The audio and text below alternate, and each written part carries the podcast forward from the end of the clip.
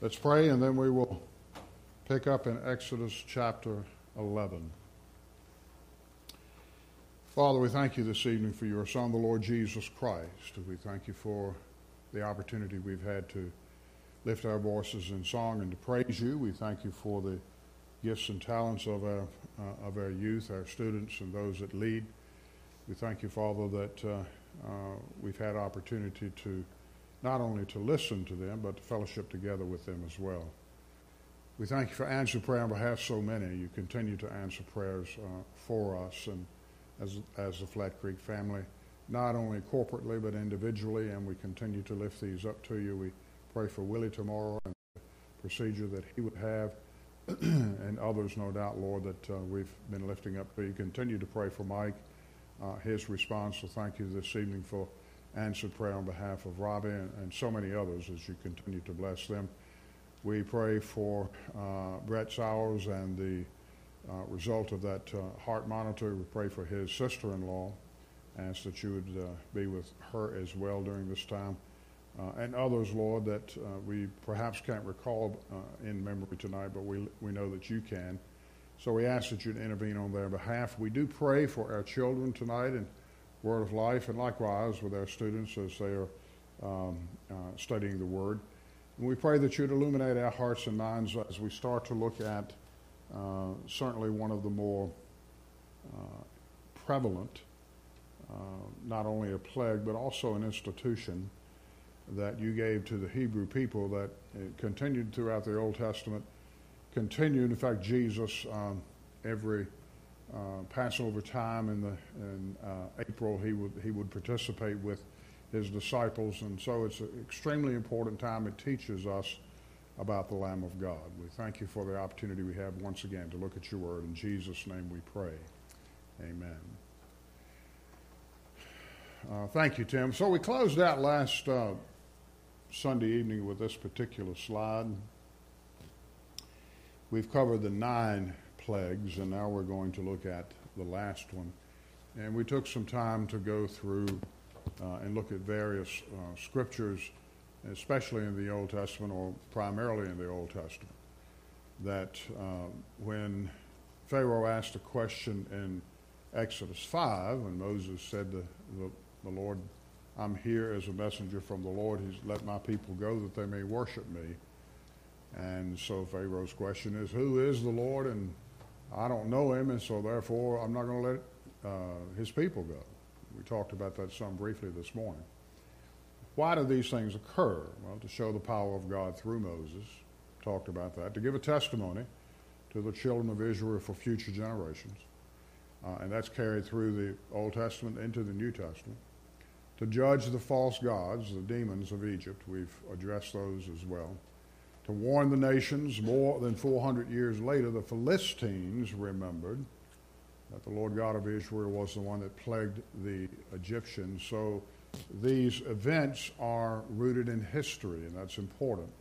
Uh, God is a God of history, and so they're rooted in history. There's a testimony of the greatness of God to, to Israel mentioned in Exodus 15, Deuteronomy 4, and, the, and Jesus himself would mention uh, some of these in the New Testament. So that brings us to chapter 11. now, close out chapter 10. In verse 27, it says, But the Lord hardened Pharaoh's heart, and he would not let them go. Then Pharaoh said to him, Get away from me, take heed to yourself, and see my face no more, for in the day that you see my face, you shall die. So Moses said, You have spoken well, I will never see your face again. There is now a chapter and verse division from chapter 10, verse 29, to chapter 11, and verse 1. But in real time, there was no chapter and verse division. So the conversation that takes place in chapter 11 is a continuing conversation that the Lord is having with Moses and that Moses is having with Pharaoh. So remember that, okay? And chapter 11 starts with And the Lord said to Moses, I will bring one more plague on Pharaoh and on Egypt. Afterward, he will let you go from here. When he lets you go, he will surely drive you out of here altogether. Speak now in the hearing of the people. Let every man ask from his neighbor and every woman from her neighbor articles of silver and articles of gold. And the Lord gave the people favor in the sight of the, of the Egyptians. Moreover, the man Moses was very great in the land of Egypt, in the sight of Pharaoh's servants, and in the sight of the people.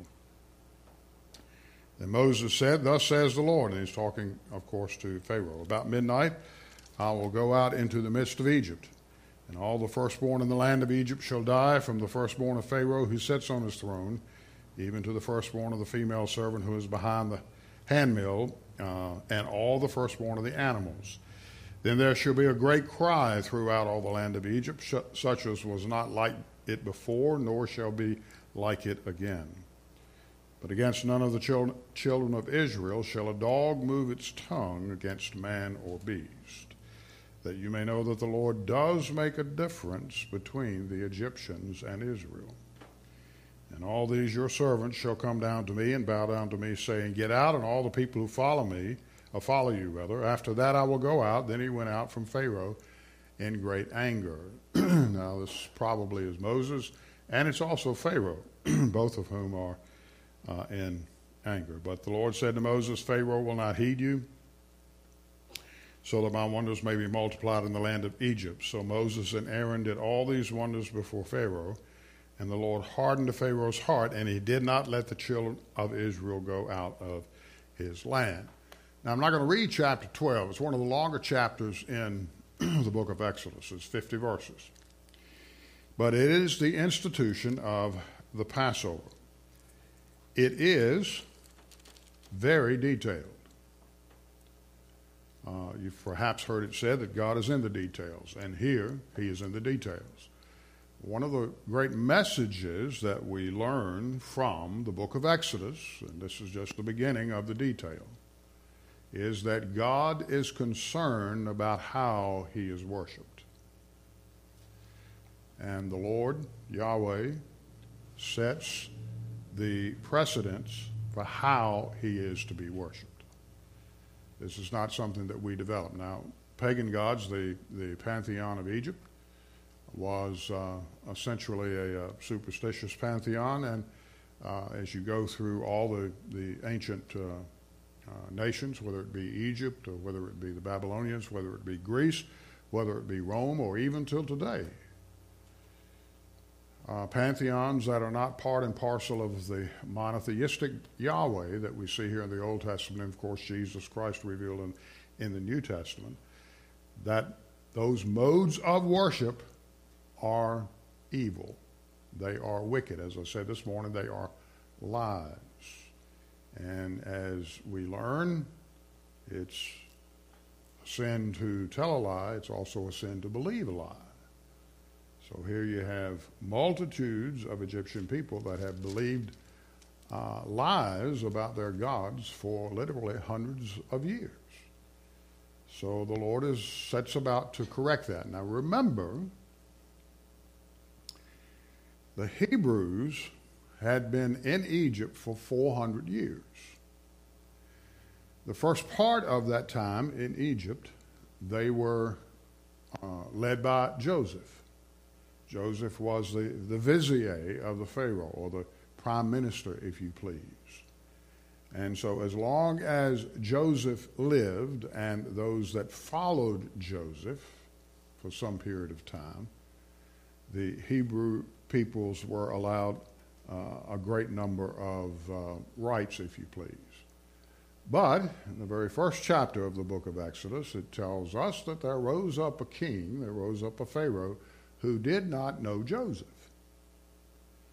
And so, what happens with folks uh, that are uh, that where the Spirit of God doesn't uh, reveal Himself to them, what happens to individuals that forsake uh, the written word of God is they always, always, always devolve into sin. And so, one of the reasons for the instructions and the details of the instructions, there are 10 commandments, chapter 20, but there are 630 some laws from the latter part of the book of Exodus through the end of the book of Deuteronomy. So there's a purpose for each one. Now, we're not un- under the moral obligation of, uh, excuse me, the ceremonial obligation of the law, but we're still under the moral implication of the law. It doesn't save, but it is an expression of who God is. And if it's an expression of who God is and we are made in His image, then it is important that we subscribe to them through the power of the Spirit of God as revealed in Jesus Christ. Jesus Himself taught this in uh, the New Testament. So, chapter 11 is the basically the last stand of Moses before Pharaoh. And here Yahweh gives the final warning to Pharaoh. And it is a grave and serious warning. So, if you look at the notes here this evening, in the first three verses, one of the things, now remember, always keep in mind that the, the Hebrews are slaves. And they, for the most part, are chattel slaves, very similar to, if not in some cases, even more severely treated than chattel slavery in the 18th and 19th century, perhaps uh, similarly, let's put it that way. So there was no wealth among the Hebrews, although they lived in the land of Goshen, which was an extremely rich land. And apparently, the Pharaohs never uh, moved them from that land. They were a productive people even in the land and even as slaves. But we come down to a point to where they literally don't have uh, anything of means. So let's uh, let's fast forward just a bit. Let's say a year or so from this particular incident that's going to take place, the Passover, six months to a year, and you have the giving of the law. And one of the first things that occurs while the law is being given is that the Hebrew people take the silver and gold and they fashion for themselves an idol. Now, prior to what takes place in these uh, in uh, verses two and three, where the Egyptians, uh, I won't say donate, they they literally give the Hebrews their. Uh, in fact, we're told later on they they've given of their bracelets, they've given of their rings, they've given of their their um, um necklaces, all manner of um, uh, of jewelry to rid the land of the plagues. This was, uh, this was, hey, when it comes down to knowing whether or not you're going to live or die one day to another, it doesn't matter how much jewelry, how much money you have. So they are willfully giving, making these gifts to the Egyptian people. And um, so the Lord tells Moses what to tell Pharaoh, and indeed he does. And there, he says, I want you to take these articles of silver and these articles of gold. As we go through the latter part of the book of Exodus, this gold and this silver will be put to great use in building the tabernacle, and later, that, that has not been used will be used for the building of the temple. It was not for the, the, uh, uh, the Hebrew people were not benefactors necessarily of this gold and silver. It was given for the purpose of preparing places to worship the Lord. So, obviously, some of it, no doubt, was used in exchange as they moved across uh, uh, the Sinai Peninsula into Kadesh Barnea. Uh, but most of this was used as the tabernacle was constructed and fabricated, as the fabric for the tabernacle was made. We are told that the fibers of the curtains that surrounded the tabernacle had gold and silver woven into them. So the Lord, again, very, very meticulous about the design of the, the place that's used to worship Him. So that's important. Now, the Lord had promised, telling Moses back in chapter 3, he was going to, going to deliver his, his children from Egypt. and now he encourages the people to take what the Egyptians are giving them. Now, not only are the precious metals given to them, but no doubt there are other metals as well. This is thought to have occurred in the Bronze Age, so there was a there was an explosion of um, uh, metalworking, uh, understanding of the wisdom of metalworking during this time about 4,000 years ago. So the bronze work and the, the skill sets that the Hebrews took with them uh, had been uh, taught to them, no doubt, by the Egyptians. So they were able to take this with them as well. So very important that we, we remember that. so the Egyptians did not pay the Hebrew people. They were slaves. Uh, they had to work for their um, the places that they stayed. They no doubt had some homes or whatever, and they were constructed certainly by the Hebrews, not by the Egyptians. But they were never paid. Slaves are never paid.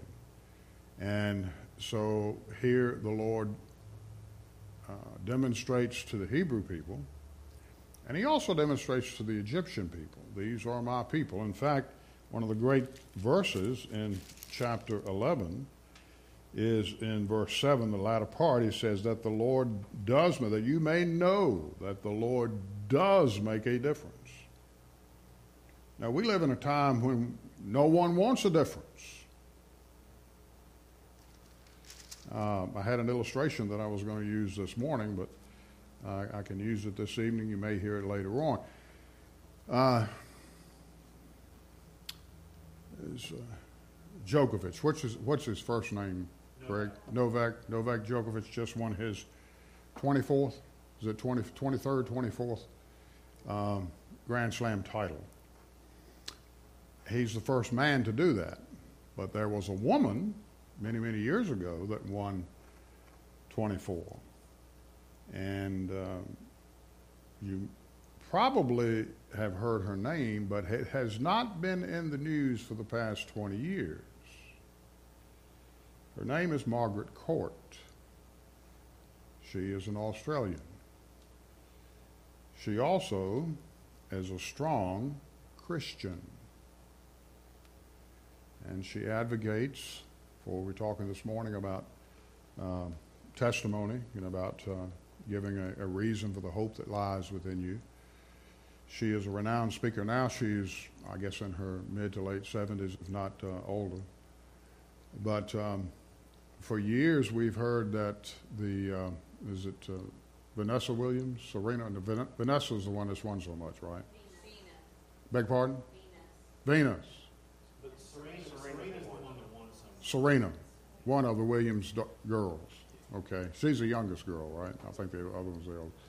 All we have heard for years is how one, and she is, she's a marvelous tennis player, but she has never achieved, and probably at this point will never achieve what Margaret Court achieved. Why don't you hear that?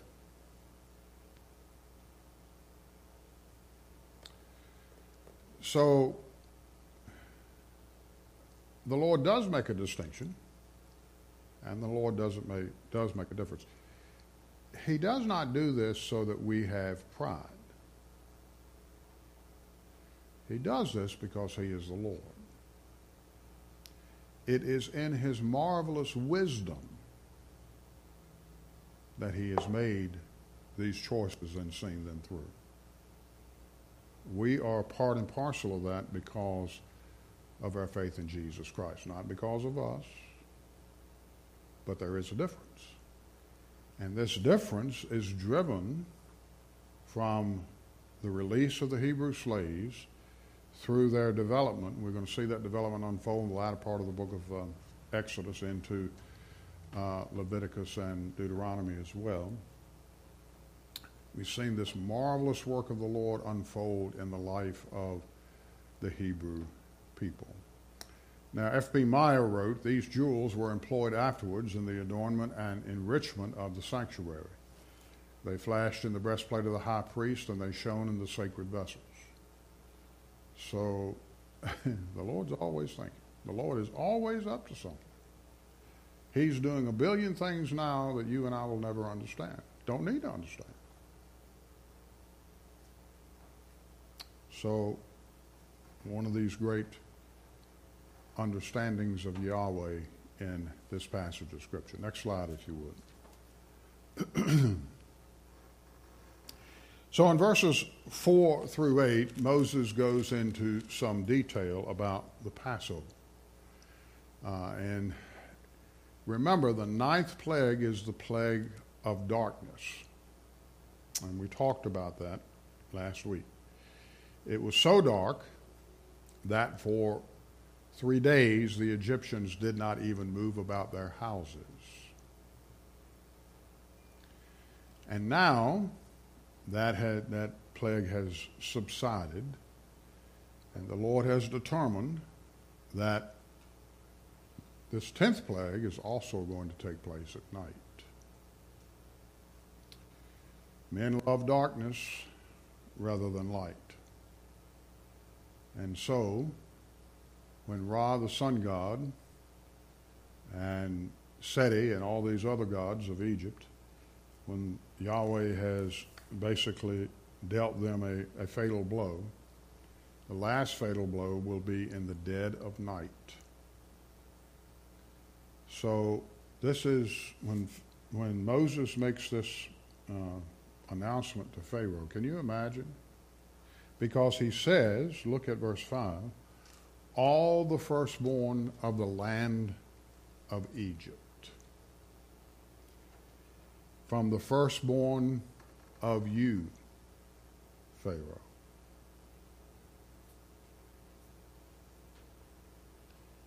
From the one that sits on the throne, from the throne sitter in heaven to the throne sitter on earth, from the one that sits on the throne, even to the firstborn of the female servant who is behind the handmill. And this goes to the, uh, to the book of Isaiah. Look at the third bullet. Even to the firstborn of the female servant who is behind the handmill. And so this basically in Isaiah is a prophecy to set behind the two millstones, and that's what literally the Hebrew, or the way the Hebrew reads, is to do the work of the lowest woman slave in the household grinding corn. Craig brought out this morning in his teaching about washing uh, feet. It was reserved for slaves. Only slaves washed the feet of individuals.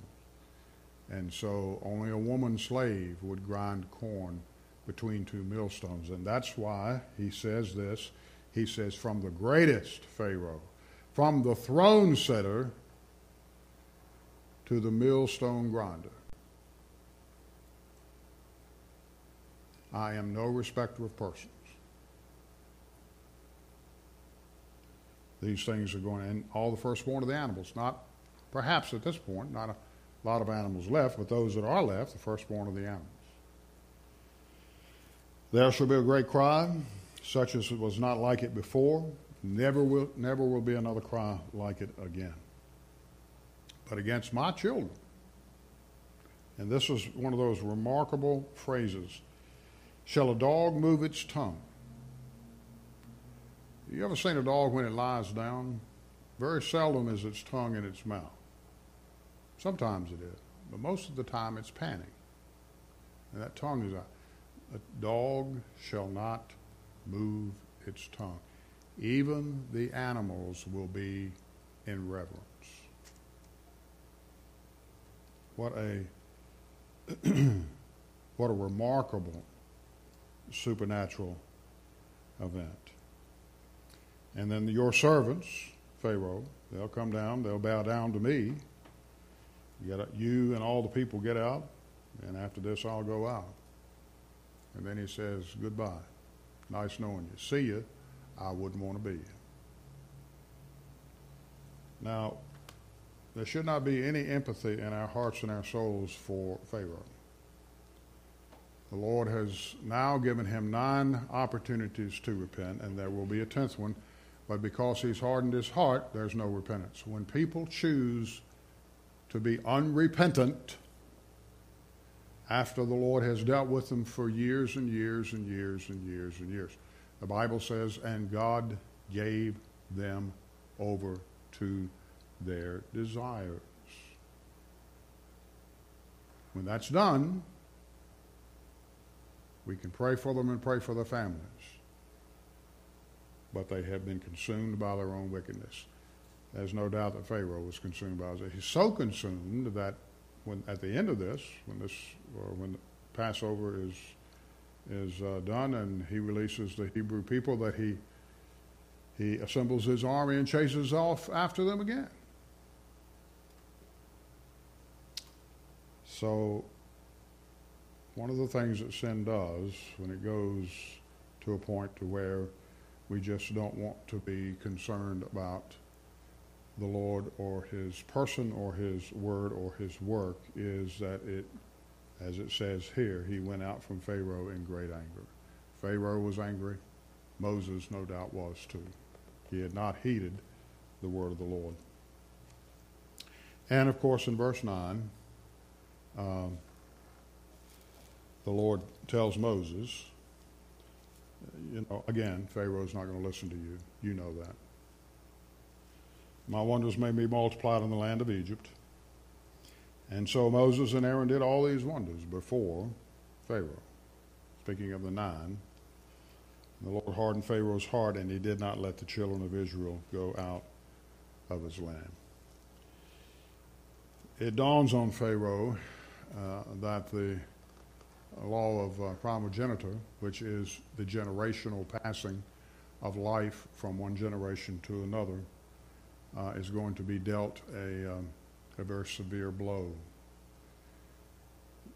Pharaoh, uh, this, this particular Pharaoh, as far as we know, was the firstborn in his family, and the uh, superseding Pharaoh, uh, the one that uh, whose life will be taken that night, would be naturally the one that inherits the realm of the Egyptians, but he's gone. He's, he's going to be killed. It finally dawns on Pharaoh this is going to happen. He has looked back over so many days or months or weeks now for the, for the nine that have taken place, and he understands this is the most terrible thing that could be inflicted. And even though he understands it, it still doesn't change him. That's the way Satan is. Even though he understands that Jesus is God and that Jesus will one day seal his doom, he still goes after and follows his own his own self, his idol. I think that's the last slide for this. I think we start looking at the Passover in the next slide. Go down if you would, brother. Okay, just a summary here. None of the children of Israel shall the dog move its tongue. Um, what, what's taking place here is that the Egyptians now realize that it's the fault of Pharaoh. It's not Moses' fault, it's not the Hebrews' fault, it's the fault of Pharaoh. And Pharaoh was always looking for someone to blame, as many people do, as most sinners do. They're always looking for someone to blame. And now, of course, he's run out of uh, individuals. Now, Kaiser, in one of his commentaries, says an unprecedented outpouring of grief would follow. But among the Israelites, there was, would be much tranquility on that evening, and that no dog would bark. Can you imagine that? That dog is old, and he still barks at night. So, and then that tremendous passage that you may know that the Lord does make a difference between the Egyptians and Israel. So Pharaoh positioned his pantheon against Yahweh. He assumed there was no difference, but he made a fatal mistake. Yahweh demonstrated to him that there was indeed a difference. Spurgeon, the message on this passage says, The Lord hath put a difference between those who are his people and those who are not. There are many distinctions among men which one day will be blotted out, but permit me to remind you that at the outset, that this is an eternal distinction. In other words, it's not a knee jerk reaction of Yahweh. This had been determined. His people were going to be delivered. He didn't decide one day to deliver them. It was in the eons of eternity past, some fashion, that the Lord determined this. And so the final words of Moses to Pharaoh, he said, uh, when this happens, you'll be glad to get rid of us. We've tried for several months, if not a year or so now, to to uh, to beg your indulgence, and you have been untruthful.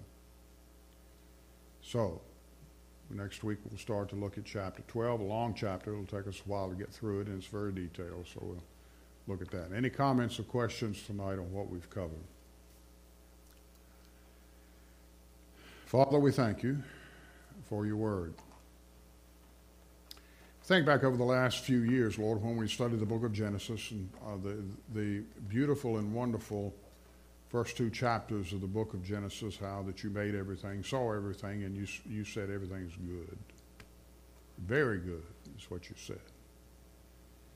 And then, Lord, we, we read and studied that third chapter of the book of Genesis and the fall of Adam and Eve, the impact that it's had on billions of people that have walked this globe. But in that third chapter, you made a promise. And that promise was the seed of the woman would bruise the head of the serpent. And Jesus, we thank you this evening for in the councils of the Godhead, Lord, we don't even, we can't even fathom how long ago that was. These things were determined. We now, Father, have been through the first 11 chapters of the book of Exodus. A good portion, all 80 years has, at least 80 years has transpired in these first 11 chapters. We've seen Moses become, uh, receive your call, move from a prince to a shepherd, from a shepherd back to a prophet. And we've seen how you've exalted him in the face of Pharaoh and his people. And Lord, we've seen how you've made a difference. Remind us that when you saved us, you meant for us to make a difference. In Jesus' name we pray. Amen.